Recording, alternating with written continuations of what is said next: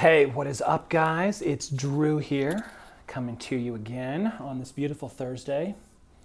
Um, listen, I wanted to record a video today. I haven't done a video for just a couple of days, um, getting back into it. I wanted to come back to you with a message to share that is pretty important. So I'm going to leave this video up on replay um, so more people can see it, hopefully. What I want to talk today about is toxic shame. And some of you guys might be familiar with this concept. Um, if you haven't heard of it yet, I would highly recommend you read the book uh, Healing the Shame That Binds You by Nathaniel Bradshaw. It's a little bit of an older book, but it's a really good book. Um, I'll put the link in the video description for you guys to follow up with. But Bradshaw has been around for a really long time and he's done a huge body of work. He had a show on PBS at one point for years um, on family dynamics. And the, the essential crux of the book is a lot of us uh, who are going through challenges in life, whether that be feelings of isolation, loneliness, depression, anxiety, difficulty with relationships, uh, addictions, a lot of us had an experience or experiences in childhood that bound our sense of will and autonomy and purpose to shame. We were shamed in one way or another. Our will was thwarted, our boundaries were transgressed we experienced so much exposure in such a short period of time that we were overwhelmed. Our, our very small and underdeveloped egos were overwhelmed by too much exposure, which became shame, which then became toxic uh, because uh, we were exposed to stimulus or experiences that were not appropriate for us developmentally. So, uh, a lot of us, and I'm, I'm admitting, you know, to you all, myself included, struggle with issues uh, such as anxiety, depression, loneliness, isolation, addictions because of this toxic shame, because we are, have been bound up. A lot of our will and identity has been bound up in this shame that comes from, from deep, deep childhood. Now, there are two ways that people generally react to these feelings of toxic shame as a child. There's two ways that kids, really young kids, like in my case, I was very young when some of these experiences happened, there are two ways that we can react and respond. One is to become more than human, and the other is to become less than human. So, less than human is when people tend to numb out, disconnect, hide, disappear. Um, that's also the spiral of addictive uh, decisions and addictive personalities and withdrawing into your lesser self and retreating from the world. Being more than human is to be the superachiever, the overachiever, uh, nothing's ever good enough, always got to do better, always got to hit some new mark or new target, um, never good enough. I think I mentioned that. Perfectionism, more than human, right? I'm not human. And this resonated with me so deeply. I've heard myself say in my life so many times, "Oh, I, it's I am I'm not human," or "It's okay not to be human." You know, people ask me. Have people sometimes ask me, um, hey Drew, how do you do it all? How do you accomplish it all? How come you you've you've got to where you've gotten? Or they'll say, you know, when I make a mistake or I can't handle something, they'll say, hey, it's okay. You're only human after all. And I've always said to them, or in my mind, the answer has come back very clear. Well, no, I'm more than human. It's not true. I'm not human. I'm more than human.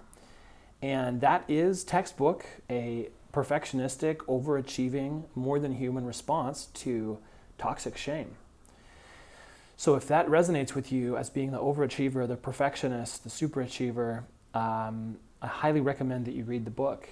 The funny thing is, I've also gone down the other route of going to extreme underachievement and uh, with retreating from the world and letting myself spiral into withdrawn behaviors, uh, hiding out, shrinking back, um, disconnecting and isolating that's a big one that a lot of guys do. A lot of men choose to disconnect and isolate when there are problems. Not asking for help rejecting offers of help uh, pulling back pushing people away. All these things are related to uh, this less than human sort of mentality that, that we can get into when we're dealing with this shame issue. So look i highly recommend the book. I recommend really the crux of the matter is um, the root cause of a lot of our addictions are toxic shame and self judgment And addictions and compulsions become a way to manage those feelings of shame and feelings of not being good enough. The idea is toxic shame splits us against ourselves, so we completely reject our core personality and who we really are. We, we become unacceptable to ourselves, therefore losing contact with our core self and who we really are deep down, you know, our original self. If you can think of the time when you were a kid and you had not a care in the world and you were completely spontaneous and free and happy and you just did whatever you wanted and it was amazing, that's probably close to your core original self before that thing happened, right? But then that thing happened and you had to completely identify with your abuser or with the overexposure uh, that triggered your original shame, and you had to split yourself off, off from your original self and deny it and denigrate it and create this persona, this sort of fake self that you then put out into the world that is not your original real self. So, that original split is why so many of us struggle with depression or anxiety or addictions. The addictions are a cover, a way for us to try to, to get our needs met and distract us from that original pain.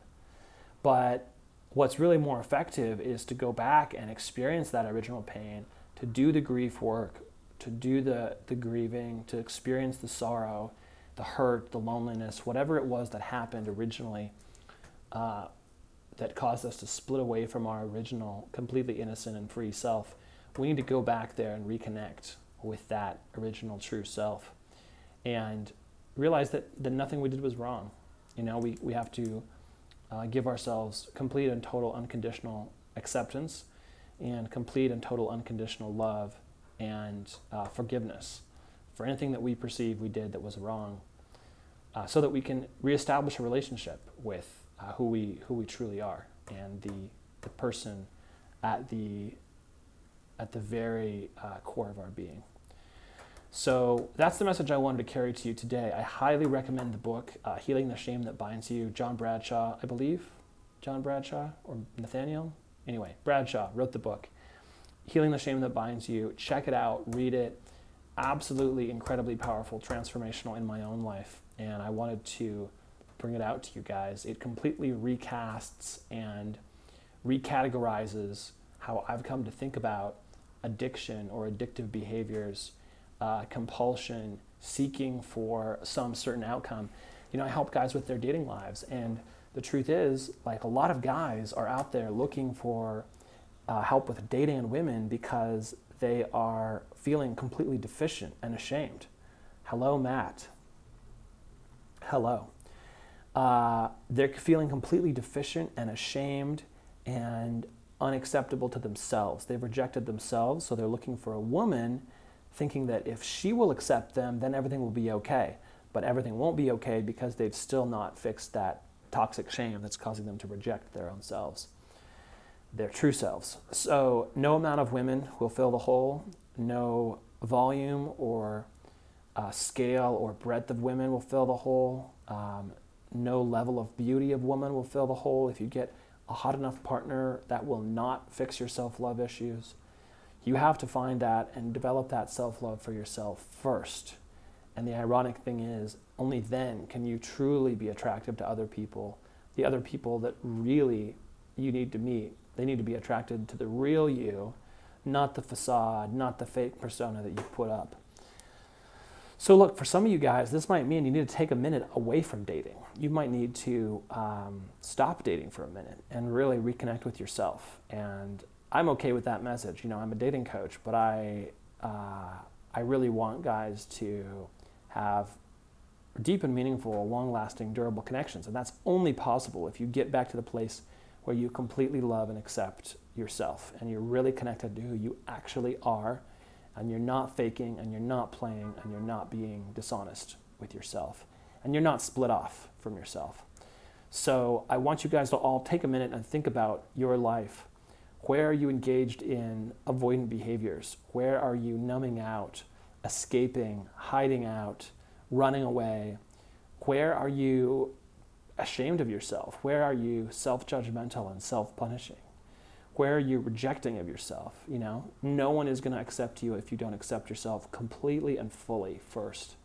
And you will know when you get there because it's a feeling unlike any other.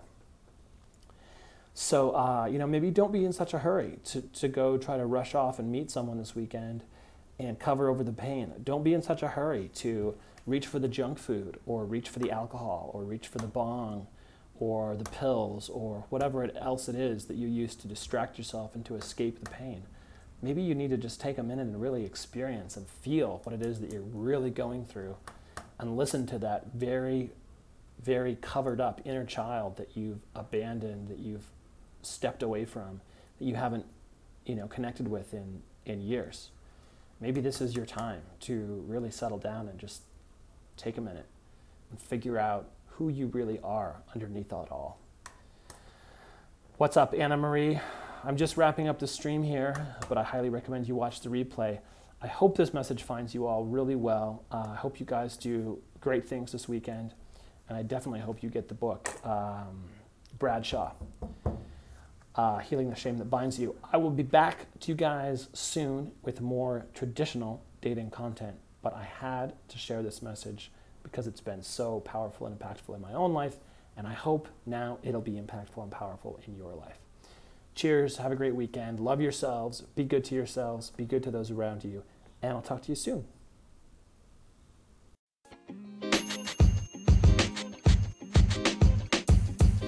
Podcast you just heard was recorded with Anchor. If you want to make your own, download the Android or iOS app completely free from anchor.fm slash podcast. That's anchor.fm slash podcast.